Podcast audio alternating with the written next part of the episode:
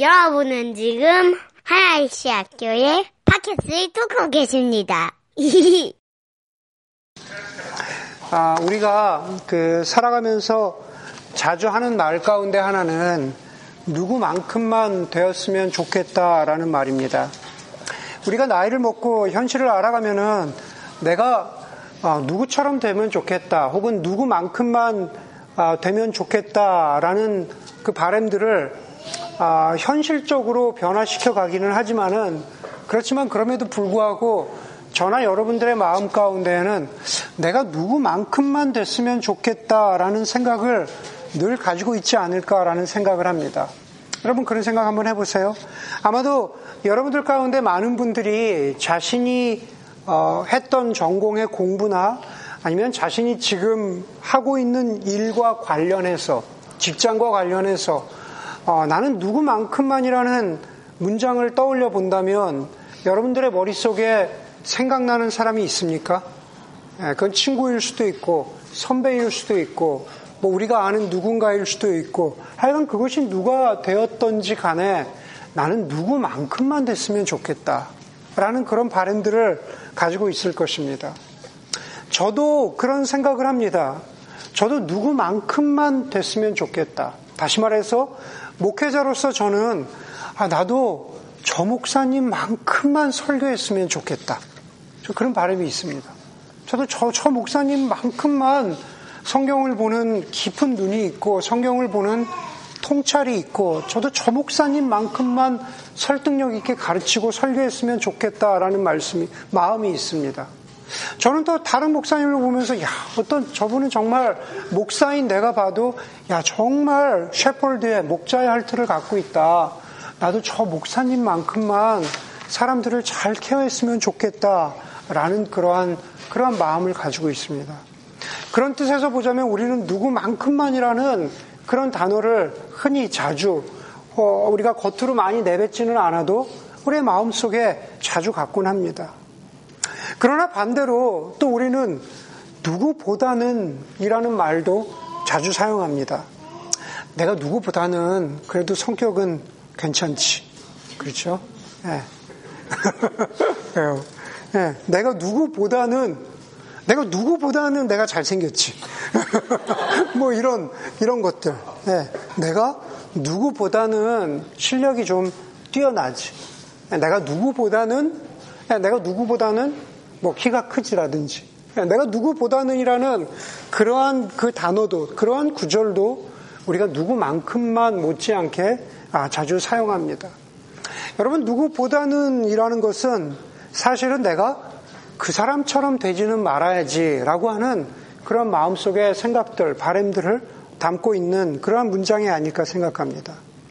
여러분들 오늘 설교의 제목을 보면서 글씨가 작아가지고 설교 제목 보려면 이렇게 봐야 되지만 네, 설교의 제목을 보면서 여러분들 대충 눈치를 채셨는지 모르겠지만은 아, 오늘 우리는 한 사람을 중심에 놓고 바로 그 사람만큼만 그리고 동시에 그 사람보다는 이라는 이야기를 함께 풀어보려고 합니다. 그리고 그 사람은 우리가 오늘 읽은 대로 본디오 빌라도입니다. 빌라도만큼만 그리고 빌라도보다는 여러분 본디오 빌라도라고 우리가 그렇게 하죠. 그렇죠. 폰티어스 파일럿 이렇게 얘기합니다. 예, 본디오 빌라도라는 것은 뭐 빌라도 이름인데 Pontius는 일종의 성이죠. family family name, name입니다. 빌라도는 어, 기록에 따르면 역사에 따르면 유대 땅을 다스린 로마 제국의 다섯 번째 총독이었다라고 그렇게 어, 기록되어 있습니다. 어느 전설에 보면은 빌라도는 스코틀랜드 사람이라는 그러한 전설도 있고 확인되지는 않았습니다. 그리고 빌라도는 역사적인 기록에 따르면은 AD 26년부터 AD 36년까지 약 10년간을 10년간을 아, 유대 땅을 다스렸다고 알려져 있는 사람입니다. 그러나 그것보다 더 중요한 것은 저 여러분들이 아는 대로 바로 그 본디오 빌라도가 예수 그리스도를 십자가에 못 박는 선고를 내렸다는 것. 다시 말해서 예수님을 십자가에 못 박은, 못 박은 사람이라는 점일 것입니다. 여러분 몇 주 전에 제가 설교를 하면서 만약에 CNN의 레리 킹이 인터뷰를 한다면 가장 인터뷰하고 싶은 사람이 예수 그리스도라고 말씀을 드렸습니다. 그러나 레리 킹이 인터뷰하고 싶은 사람을 줄 세워 본다면 아마 빌라도도 100위 안에쯤 들어갈 가능성이 있지 않을까라는 생각을 합니다. 당신은 왜 그때 그런 결정을 내렸습니까? 당신이 결정을 내린 그런 이유와 근거는 무엇입니까? 바로 그가 내린 판결 때문에 그렇습니다. 여러분 오늘 저는 빌라도만큼만 아니 그리고 동시에 빌라도보다는 이라는 설교를 통해서 빌라도에 비추어 보아서 우리 자신을 다시 한번 되돌아보고 사도 요한이 이 빌라도를 통해서 우리에게 주시는 말씀을 함께 나누고자 합니다. 먼저 빌라도만큼만이라는 구절입니다. 28절에 보면은 28절 이렇게 시작합니다. 사람들이 대제사장 가야바의 집에서 총독인 빌라도의 관저로 예수를 끌고 갑니다. 그 이유를 31절에 나와 있는데 그 이유가 무엇이냐 하면은 바로 빌라도의 판결이 있어야만 예수를 죽일 수 있었기 때문입니다. 사실 사람들이 대제사장 가야바의 집에서 어, 예수를 빌라도로 끌고 가는 28절에서부터 31절 사이에 보면은 빌라도는 예수라는 청년에 대해서 별로 그렇게 큰 관심이 없었다라는 단서를 우리가 충분히 발견할 수가 있습니다. 29절을 함께 보도록 하겠습니다. 29절에 보니까는 빌라도가 이렇게 묻습니다. 당신들은 이 사람을 무슨 일로 고발하는 겁니까? 네. 당신은, 당신들은, 유대 사람 당신들은 무슨 이유 때문에 이 예수를 나에게 데리고 왔습니까? 무슨 이유로 나에게 판결을 내려달라고 하는 겁니까? 라고 그렇게 빌라도가 말하죠. 우리는 이 구절에서 두 가지를 추측할 수가 있습니다. 제가 말씀드린 대로 첫 번째로는 빌라도는 사실 예수에 대해서 큰 관심이 없었다라는 겁니다. 여러분, 예수가 빌라도는 총독이었습니다. 빌라도는 그 지역에서 벌어지는 일들을 다 알고 있었죠. 어쩌면은 예수가 자기의 집으로 끌려오기 전에 예, 어떤 사람인가 부하 중에 누군가가 빌라도에게 예수에 대해서 말했을 말해 주었을 가능성이 크지만 그러나 그 사람은 바로 그 예수라는 사람은 내가 빌라도에 대해서 들었지만 그러나 관심을 가질 만한 그런 사람은 아니었다라는 겁니다. 혹여 빌라도가 예수를 그 전에 이미 예수님이 공생의 사역을 하고 있었던 이미 그 전에 알았다고 하더라도 충분히 알았을 것이죠. 예, 예수 당시에 예수를 비롯한 수많은 사람들이 나는 왕이다. 나는 이 땅의 왕으로 왔다. 뭐 마카비우스 때부터 시작해서 여러 많은 사람들이 어, 로마로부터 유대를 해방시키려는 노력들이 있었기 때문에 빌라도는 총독으로서 자기가 다스리던 유대 지역의 안정을 유지해야 되는 책임이 있었기 때문에 예수에 대해서 알았을 가능성이 이미 그 전부터 알았을 가능성이 다분합니다. 그러나 빌라도가 보기에도 알았다고 하더라도 빌라도가 보기에도 예수는 그렇게 위협적인 존재가 아니었다라는 겁니다. 29절의 그 말씀이 빌라도의 말이 그것을 갖다가 반증해 주는 거죠. 그 증거이죠. 당신들이 무슨 죄목으로 이 사람 예수를 고발하는 겁니까? 30절에 보면은 유대 사람들이 빌라도에게 이렇게 대답합니다. 이 사람이 악한 일을 하는 사람이 아니라면 우리가 총독님께 넘기지 않았을 것입니다. 다시 말해서 유대 사람들은 그 죄목이 무엇인지도 분명하지 않지만 예수가 악한 일을 한 사람이라고 이렇게 단정을 짓습니다. 그리고 총독 앞으로 데리고 오는 거죠. 그런데 그것조차도 유대 사람들이 얘기하는 악한 일이라고 하는 그, 그 악한 일조차도 빌라도가 보기에는 하찮고 그리고 유대교의 그냥 종교적인 일이었을 뿐입니다. 그건 과연 추측일까요? 아닙니다. 31절에 보니까는 빌라도가 이렇게 말하죠. 그를 데리고 가서 당신들의 법대로 재판하시오 그럽니다. 네, 그를 데리고 가서 당신들의 법대로 재판하시오. 여기서 당신들의 법이라는 것은 유대의 종교법, 유대의 율법을 말하는 거죠. 빌라도가 보기에는 예수를 로마의 법으로 다스려야 할 이유를 찾지 못했다라는 겁니다. 그럼에도 불구하고 총독으로서 사람들의 요청을 무시할 수 없었던 빌라도는 예수를 불러서 이렇게 묻습니다. 33절입니다. 빌라도가 다시 관저 안으로 들어가 예수를 불러내서 물었다. 당신이 유대 사람들의 왕이요. 당신이 유대 사람들의 왕이요. 곧 이어서 빌라도의 질문에 대해서 예수님께서 대답하시는데 사실 예수님의 대답은 대답이라기보다는 빌라도로 하여금 빌라도가 스스로 던졌던 질문, 당신은 유대 사람들의 왕이요라고 하는 그 질문에 대해서 고민해보고 생각해보게 하는 그러한 대답이었습니다. 34절에 보니까는 예수님이 이렇게 대답하십니다. 당신이 하는 그 말, 당신이 하는 그 질문, 나보고 유대 사람들의 왕이냐고 물어보는 당신의 그 말은 당신의 생각에서 나온 말입니까? 그렇지 않으면 나에 관하여서 다른 사람들이 말하여 준 것입니까? 그렇게 물어봅니다. 예수님의 이 말은 다르게 표현하면 이런 겁니까? 이런 겁니다. 빌라도, 당신이 보기에 나는 어떤 왕입니까? 당신이 나에게 물었, 잖아요 내가 유대, 유대인의 왕이냐고 물었잖아요. 예수님이 되묻습니다.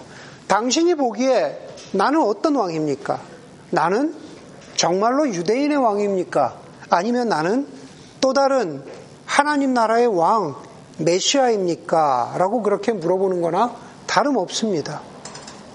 여러분, 곰곰이 생각해 보십시오. 당신의 생각에는 당신이 하는 말, 유대인의 왕이라고 생각하는 그 당신의 그 말은 당신의 생각에서, 당신의 판단에서 나온 말입니까? 라고 예수가 묻습니다. 예수가 물어볼 때는 이런 것을 담고 있는 거죠. 이미 빌라도 당신은 내가 유대인의 왕이 아니라는 것을 알고 있지 않습니까? 사람들이 얘기하는 대로 그런 종류의 유대인의 왕이 아닙니다. 왕이 되기에는 나는 그다지 힘도 없고 왕이 되기에는 나를 따르는 제자들의 숫자도 얼마 되지 않고 그나마 남아있던 제자들도 이렇게 내가 체포될 때 모두 도망쳐 버렸습니다. 예. 그런데 내가 유대인의 왕입니까? 예.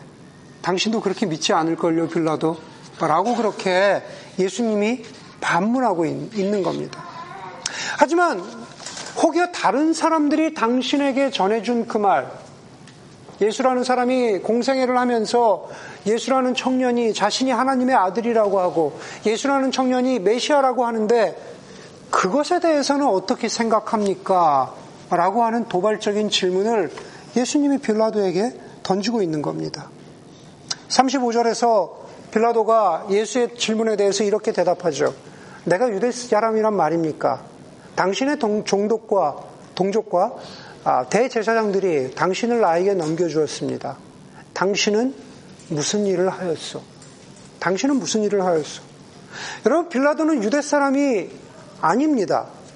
사람들의 말에 흔들리지 않고 자신의 기준에 대해서 판단하겠다라는 것을 이렇게 표현한 겁니다.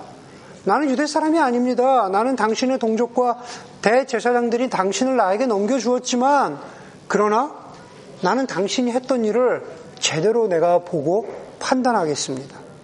그러면서 물어보는 거죠. 당신은 무슨 일을 하였어?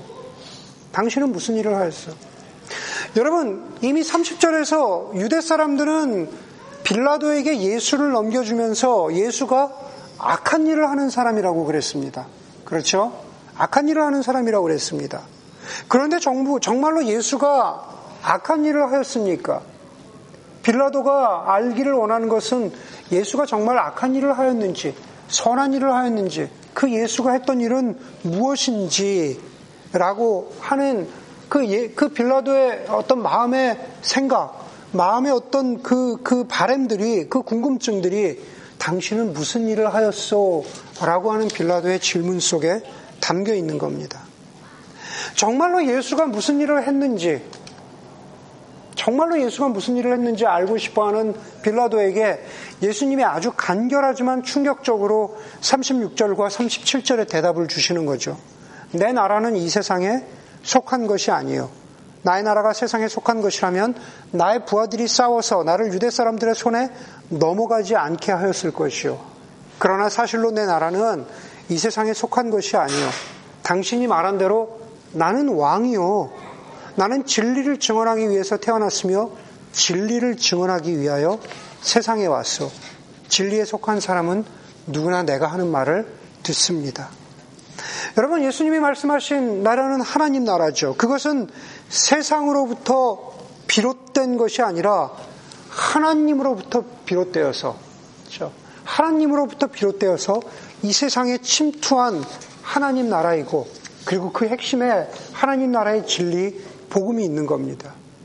예수는 바로 이 세상 가운데 침투한 하나님 나라의 왕이시고 그 나라의 이야기들, 그 나라의 구원과 그 나라의 생명과 진리를 전하시는 메시아 왕이라는 것을 바로 빌라도에게 말씀하고 있는 겁니다.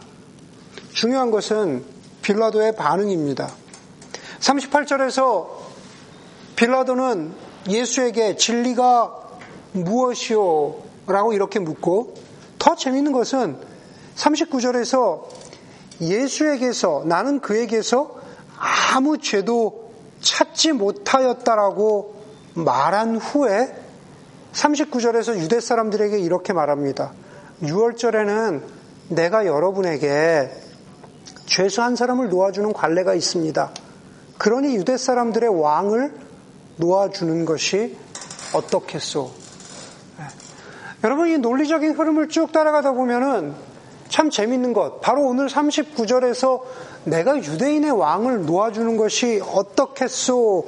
라고 하는 빌라도의 생각 속에 있는 유대인의 왕은 정말로 정치적인 왕, 정말로 로마를 뒤집어 엎을 왕이 아닙니다. 빌라도가 예수를 메시아로 믿었느냐, 믿지 않았느냐, 진리를 받아들였느냐, 받아들였지 않았느냐와 상관없이 빌라도의 논리 속에는 아, 저 사람은 최소한도 정치적인 왕은 아니다. 그러나 빌라도가 내가 유대인의 왕을 놓아주는 것이 어떻겠소? 라는 것은 아, 종교적으로 보면 나는 저 종교, 저 유대교, 저 하나님을 믿진 않지만 그러나 저 사람은 정말로 메시아일 수 있겠다. 저 사람들이 무엇을 믿건 간에 저 예수라는 청년이 이야기하고 있는 하나님 나라가 무엇이건 간에 내가 그것을 믿느냐 믿지 않느냐 상관없이 그 나라의 왕일 수 있겠다라고 하는 그 전제를 바로 39절에서 내가 유대인의 왕을 놓아주면 어떻겠소? 라는 표현으로 그렇게 나온 겁니다. 그게 바로, 그게 바로 빌라도 만큼만이라는 뜻입니다. 빌라도 만큼만. 동시에 우리는 빌라도보다는 이라는 의미도 함께 보아야 합니다. 이미 살펴보았듯이 예수는 빌라도는 예수가 죽어야 할 죄가 없었음을 알았습니다. 말씀드린 대로 빌라도는 예수를 유대인의 왕이라고 부릅니다. 그런데 계속되는 19장을 보면은 빌라도는 예수를 넘겨주고 아, 예수를 못, 받, 못 받고 맙니다. 우리는 여기서 빌라도라고 하는 사람의 이중성을 발견하게 되는 거죠. 그 이중성은 다른 것이 아니라 믿는 바와 행하는 것의 차이가 드러나는 이중성입니다. 최소한도 그 사람에게 죄가 없다면 십자가에 못 박지 말아야 했다는 거죠. 여러분, 빌라도는 진리에 대해서 물었지만, 그리고 어떻게 보면 막연할 수 있다고 보지만 그 진리의 한 부분을 붙잡았습니다. 그런데 빌라도는 총독이라고 하는, 저 총독이라고 하는 자신의 지위, 총독이라 총독으로서 이것을 아, 안정감 있게 그리고 내 지위를 유지해야 된다라고 하는 그 현실 앞에서 진리를 포기했습니다. 예수 대신 바라바를 놓아준 것이 바로 그 증거인 것이죠. 예수님은 빌라도를 포함한 이런 인간의 이중성, 인간의 악함을 이미 알고 계셨습니다. 요한복음 3장에 나와 있는 예수님의 사역의 초기에 보면 요한복음 3장 21절에 예수님이 이런 말씀을 하십니다. 진리를 행하는 사람은 빛으로 나아온다. 그것은 자기의 행위가 하나님 안에서 이루어졌음을 드러내려는 것이다. 라고 말합니다. 진리를 행하는 사람은 그것이 빛으로 나온다. 빛으로 드러날 수밖에 없다라는 겁니다. 다시 말해서 진리를 믿는 사람은 행함을 통해서 그 진리가 참이라는 것을 증명하는 사람이라는 거죠. 우리가 잘 알고 있는 야고보서의 주제도 마찬가지입니다. 야고보 사도는 행함으로 너희 믿음을 보이라 그럽니다. 행함으로 네가 믿고 있는 진리를 증명하라 라는 뜻입니다. 빌라도는 행함으로 네가 믿고 있는 네가 알고 있는 진리를 아, 드러내라 증명하라 라는 것에 비추어 보자면 아직도 한참 모자란 사람입니다. 그런 의미에서 이야기하자면 이 빌라도만큼만 그리고 이 빌라도보다 보다도라는 이런 구절들은 어쩌면은 지금을 살아가는 우리 그리스도인들에게 또 똑같이 시적절한 도전들을 던지고 있다라는 생각을 하게 됩니다. 이미 말씀드린 대로 빌라도는 예수에 대해서 큰 관심이 없었습니다. 예수가 위협이라고 느끼지 않았습니다. 오히려 빌라도가 주목했던 것은 청년 예수가 아니라 로마 황제의 생각과 로마 황제의 마음을 읽기를 원했습니다. 빌라도가 바라보고 있던 것은 유대 땅이 아니라 바로 로마 땅이었습니다. 로마에서 무슨 일이 벌어지고 있는지, 그리고 어떻게 하면 총독으로서의 내 임무를 잘 마치고 로마로 돌아갈 수 있을지를 고민하던 사람이었다고, 로마를 지향하는 사람이었다고 보아도 우리가 무방할 것 같습니다. 그런 빌라도에게 예수가 묻죠. 내가 누구냐? 예, 너의 생각에는 내가 누구냐? 그리고 내가 전하는 이 나라는 어떤 나라냐라고 반문 아닌 반문을 빌라도에게 하고 있는 겁니다. 예수는 빌라도에게 하나님 나라의 왕인 자신에 대해서 말씀하시고 그리고 일정 부분 어느 만큼 빌라도는 그 예수를 향하여서 주목하였고 예수에 대해서 귀를 기울였습니다. 여러분 빌라도만큼만이라는 뜻은 바로 그런 겁니다. 마찬가지로 빌라도에게 물으셨던 것처럼 우리에게도 동일하게 묻고 계시는 거죠. 정말로 너희는 나를 주목하고 있는지, 정말로 너희는 나에게 관심을 가지고 있는지, 정말로 너희는 내가 누구인지를 알아보려고 하는 그 관심이 있는지 그것을 묻고 계시는 겁니다. 그런 의미에서 오늘 처음에 근진자매가 아, 처음에 나누었던 기도 제목이나 오늘 설교의 첫 번째 포인트는 사실은 같은 말입니다. 여러분 빌라도처럼 빌라도가 로마를 바라보았던 것처럼 우리도 마찬가지로 이 세상을 살아가는 우리도 두렵지 않기를 원합니다. 우리도 안정을 원하고 우리도 확고한 위치를 원하고 우리도 부요함에 대한 욕구가 큽니다. 우리는 세상이 어떻게 돌아가는지 유행을 알고 싶어 하고 우리는 세상의 새로운 것들도 알고 싶어 합니다.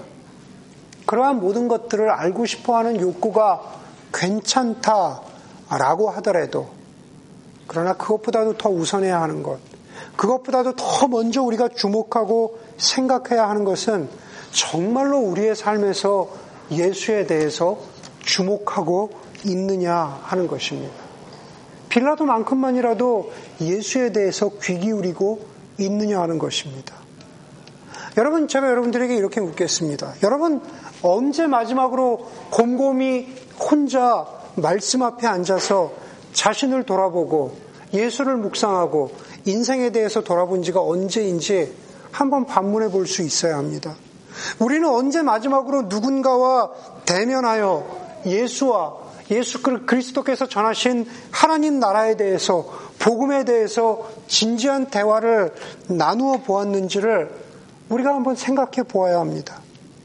우리는 바쁘고 어렵더라도 그 와중에 조금의 시간이라도 내어서 진지하게 예수 그리스도 앞에 무릎을 꿇고 정말로 주님의 뜻이 하늘에서와 같이 땅에서도 이루어지기를 주님의 뜻이 하늘에서와 같이 내 삶에서도 주님의 뜻이 이루어지기를 그렇게 간절히 기도했던 적이 언제인지를 돌아볼 수 있어야 한다는 겁니다.